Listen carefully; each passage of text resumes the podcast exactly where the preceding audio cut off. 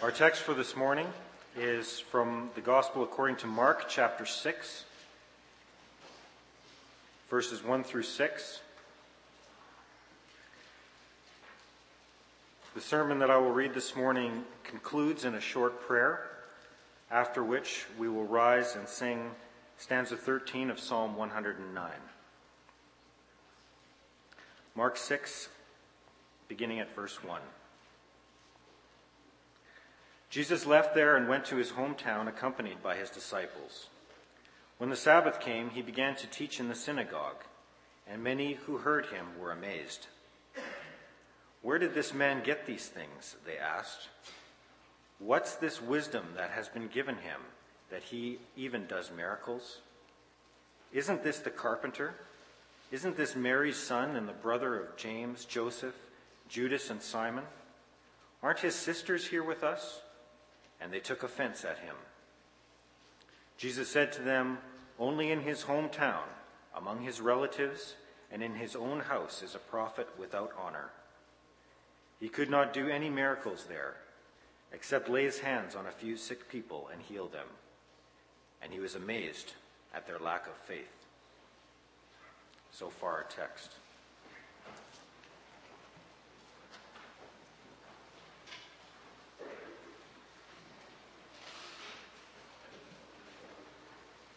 Beloved congregation of our Lord Jesus Christ.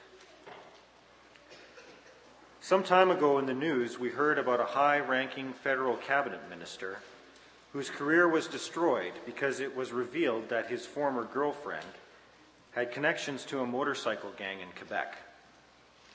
This was big news for weeks on end, a scandal in Canadian politics. It makes for great news stories because it attracts our attention. Like moths to a flame, people love bad news stories in which the muck gets drawn up and someone's reputation is destroyed. That's what scandal is all about. Moral outrage throws an obstacle in the way of someone's upward, upward progress. Our English word scandal comes from the Greek, and it's found throughout the New Testament. Many times it's used in connection with the gospel. The gospel is scandalous. People take offense at what the gospel says about them and their sin. They stumble over it. Many times the word scandal is also used in connection with the Lord Jesus. Not surprising, since the scandalous gospel is about him and it is what he preached. We find it also here in Mark at the end of verse 3 when we read that people were taking offense at him. Literally, they were scandalized by Jesus. A scandal was created on that day. As he preached in his hometown of Nazareth, he was revealed as the prophet who gives offense, the scandalous prophet. That's our theme as I preach God's word to you. We'll consider him in connection with the people of his hometown, and we will see their amazement at his nerve and his amazement at their unbelief. The healing of the young girl that concludes chapter 5 took place in Capernaum, a town along the shores of the Sea of Galilee. Now Jesus leaves there and heads southwest towards his hometown of Nazareth. Nazareth, Nazareth was the place where he grew up and spent all of his youth and early adult life. As he goes, the twelve disciples follow him. They will witness firsthand the most far reaching hostility that Christ has encountered from the Jewish people in his ministry so far. This will mentally prepare them for what they will encounter as Christ sends them out to preach later in chapter 6. The Sabbath comes, and the Lord Jesus gathers for worship with God's people at the synagogue. As he's done on previous occasions, he stands up to teach. He ascended the synagogue pulpit and explained God's word. There are a couple of important things to see. First of all, we find Christ working as a prophet here. That doesn't mean he was some kind of fortune teller predicting the future. Rather, a prophet simply taught God's word with authority. In the Old Testament, sometimes that involved saying something about the future, but not always. In fact, much of the time, it simply meant being a teacher of God's will, a teacher who could say, Thus says the Lord. The Lord Jesus was and is the fulfillment of all the prophets that went before him. He fully revealed in his words, his works, and his person God's plan for our salvation. Today, we too need to continue to sit at the feet of our chief prophet and teacher and have him teach us through his word. Second, though the cross seems a long way off here in Mark 6, every time the Lord Jesus preached in a synagogue, he would be reminded of his date with death. The synagogue pulpit faced towards Jerusalem, the city where he would be arrested, put on trial, and crucified. The synagogue doorway was also orientated toward Jerusalem. As Jesus left the synagogue, he would be facing towards Jerusalem, the place where he would hit rock bottom and face the ultimate humiliation. The fact that he faces it and that he obediently goes along this path reminds us that we have a Savior who loves us and gave himself for us. Even as he stands behind the synagogue pulpit, we get a glimpse of the gospel. As he stands and teaches, we encounter what appears to be, at first glance, a familiar reaction. Throughout the first chapters of Mark, people are always amazed or astonished at Jesus. This is a typical reaction, so we're not too surprised to read that reaction in verse 2. But then the wind gets knocked out of our sails because the amazement here is not a positive one. They wonder about where he received his ability to teach, his wisdom, and his power to do miracles. And as they were wondering about these things, they weren't sincerely trying to get an answer. Notice that these questions are not to, directed toward Jesus, nor to his, his disciples. They're wondering among themselves, and their wondering displays a sort of prejudice. They've already prejudged Jesus. They prejudged him based on his trade. He was a carpenter. That meant he was the go to person if something was broken. Besides working with wood and perhaps building houses and furniture, he was trained by his father to be a repairman. He was a practical person, not the sort of fellow who goes to university and sits on a chair with an open book all day. He would have been technically skilled and physically strong, but you wouldn't expect religious wisdom from a carpenter. The Greeks and Romans looked down on the kind of physical manual labor that Jesus would have done for a living. In the first centuries after Christ's ascension, anti Christian writers sometimes mocked Jesus for having been a carpenter. Christian writers sometimes responded by downplaying Jesus' trade or even arguing that he hadn't really been a carpenter. Being a carpenter was not an unclean trade, but it was certainly not viewed as being very respectable. You definitely wouldn't expect a great religious leader or rabbi to have been a blue collar worker with calloused hands. They prejudged him not only on his trade, but also on his family. They said, Isn't this Mary's son? Joseph isn't mentioned here, probably because he was dead at this point, but possibly also because people weren't sure that he was Jesus' father. In which case, this could be another knock against Jesus. He's the bastard child of a promiscuous woman. At any rate, everyone knew Jesus' brothers James, Joseph, Judas, and Simon. His sisters, too, even though their names are not recorded by Mark. In other words, there's nothing special about Jesus' family background. He didn't come from a family of religious leaders or a priestly family.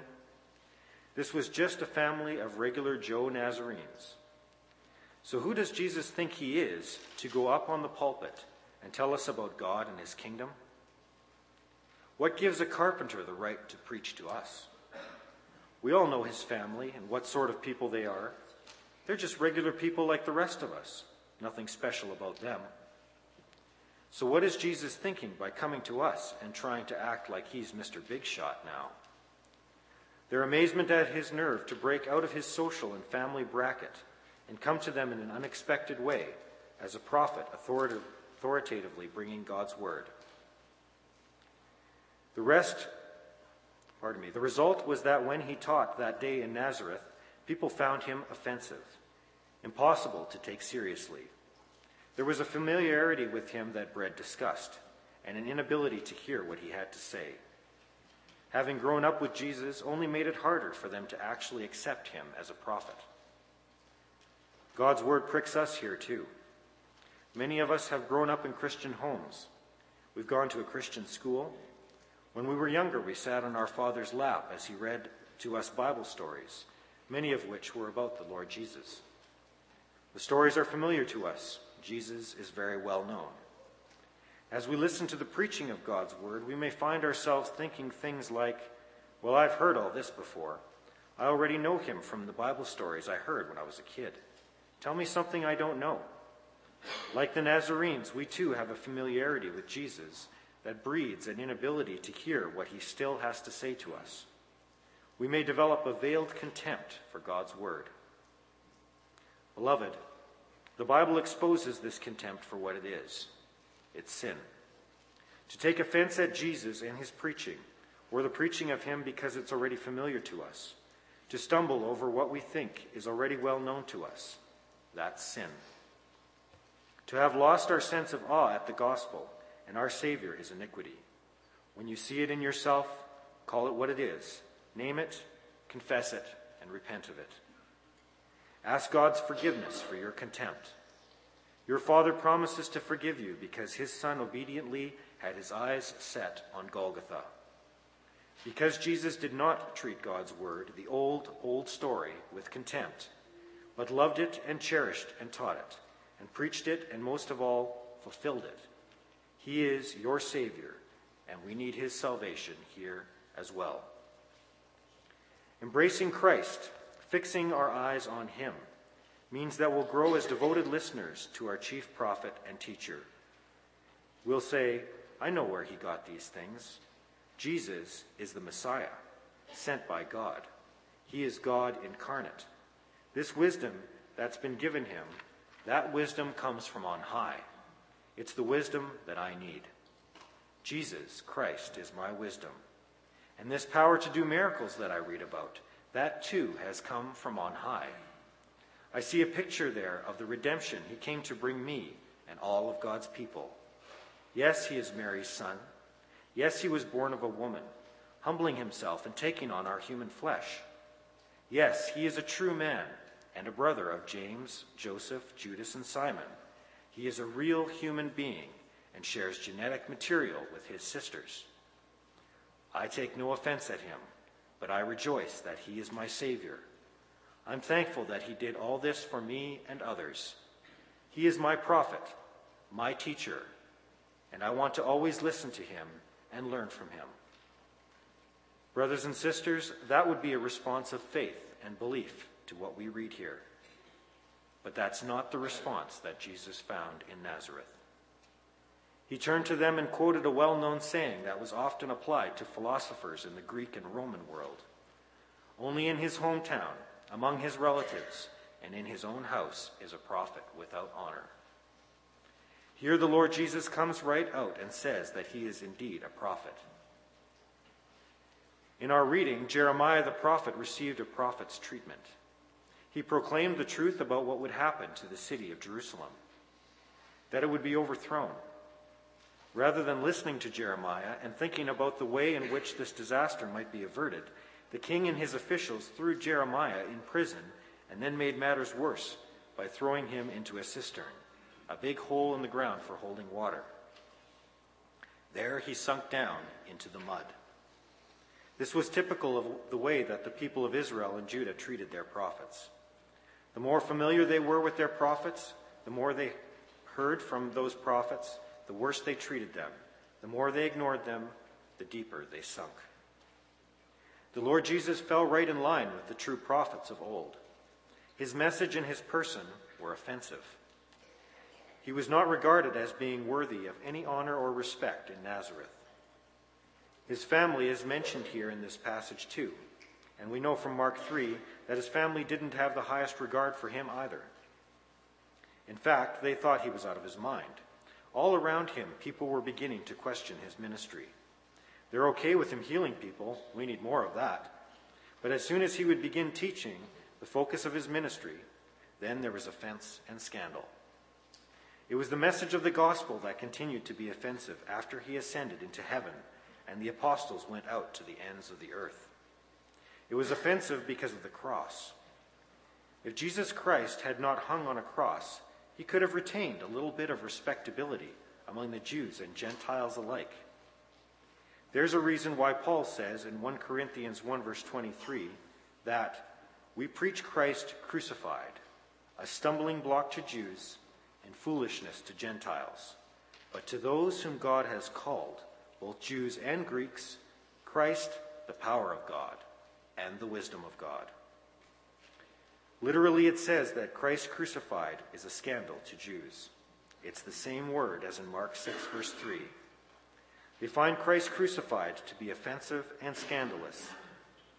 They were okay with a Messiah who was a virtual emergency room, but a Messiah who was crucified was too much. His preaching about the kingdom of God, which would have foreshadowed his cru- crucifixion and contained the gospel message, it was too much. Someone once said that in America, God is not worshipped, but used. It's true of Canada too, I think. With an eye to our text, we could adapt that. Christ is not listened to on his own terms, but used.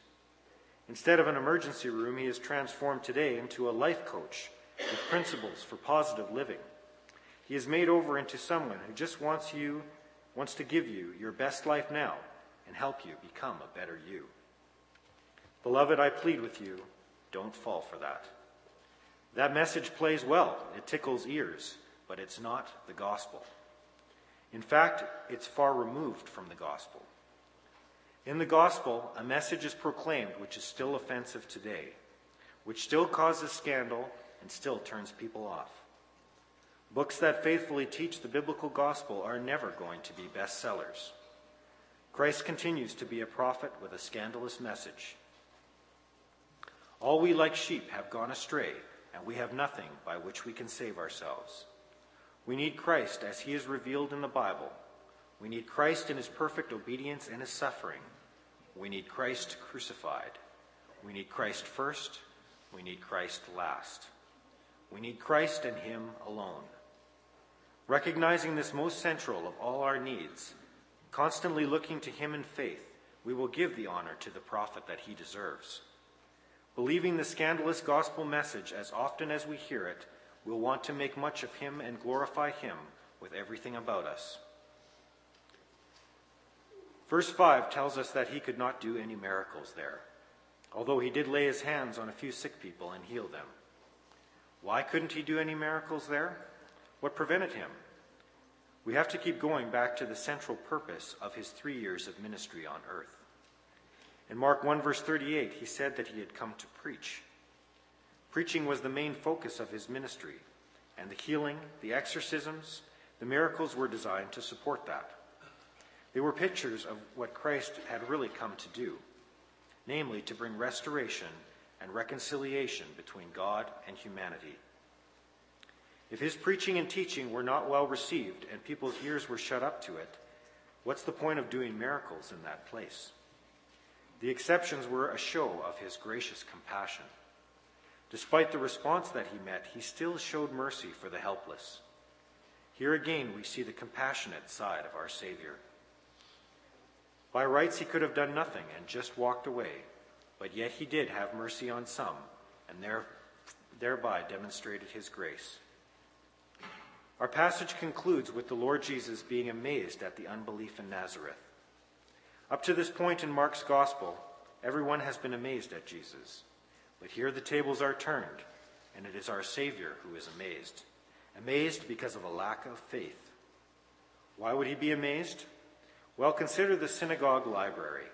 In those days, people didn't have personal copies of the Bible or its individual books unless they were very wealthy. For most people, they would have parts of the Bible memorized, and they would go to the synagogue where there would be biblical scrolls in the library. The synagogue library consisted of the books of the Old Testament. The people in Nazareth had access to the riches of the promises made by God to his people in ages past, to Abraham, Isaac, Jacob, and David. They could hear the Bible being read every Sabbath at the synagogue. They would have heard that God promised to crush the head of the serpent through the seed of the woman. But yet, when the fulfillment of all those promises is in their midst, on their pulpit, before their very eyes, he's met with unbelief, and they're being scandalized by him. It is amazing. Now, the question this verse puts to us is this Would the Lord Jesus be amazed for the same reasons at our church? We don't have to go to the church library to find a copy of the Bible. Our homes have numerous copies. We have multiple translations that we can use. Many of us have study Bibles with helpful notes. You can go on the internet and find a variety of online Bibles. In less than 10 seconds, you could look up every instance of any word or phrase in the Bible. Many of us have a small collection of commentaries to help us understand the difficult passages. We are so much more richly blessed than the synagogue goers in Nazareth.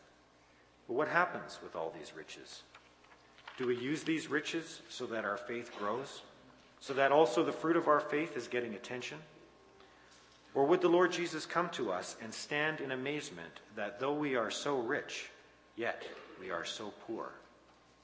Here you can think of the question the Lord asked in Luke 18, verse 8 When the Son of Man comes, will he find faith on the earth? Loved ones, please consider that question carefully. Consider carefully the picture of our Lord Jesus Christ here in Mark 6, verse 6. It is a matter of eternal life and death. There is nothing more important than being certain that we are resting and trusting in Christ alone for our well being here and now and for eternity. As Paul said in 2 Corinthians 5, I implore you on Christ's behalf, be reconciled to God. God is again making his appeal to you through his word. In conclusion, notice how the, the issue of identity comes up here again. The Gospel of Mark wants to answer the question who is Jesus? In this text, we've seen that some regarded him as the un- uneducated carpenter, the blue collar worker, the hometown boy, the son of Mary, but a prophet? No way.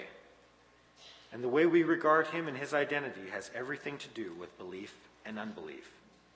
Chapter 5 is sometimes regarded as the chapter of belief in Mark. Chapter 6 is then regarded as the chapter of unbelief. How Jesus responds to growing unbelief in his ministry. The question from Jesus comes later in Mark 8, verse 28. But we can ask it now too. But what about you? Who do you say I am?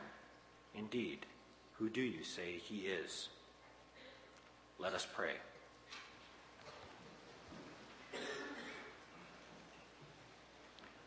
Father in heaven, your word has again brought us good news, and for this we are thankful. We adore you for the perfect obedience and suffering of Christ our Savior. We confess him to be the Christ, our only Savior, our chief prophet and teacher. Father, please help us with your Spirit to be constantly looking to him alone for our well being. Help us to fix our eyes on him and his work as the basis for our reconciliation with you. Lord God, we pray that none of us would have an evil heart of unbelief, but that we would all be joined in the same faith, never taking offense at our Savior, never being scandalized by him. We pray in his name. Amen.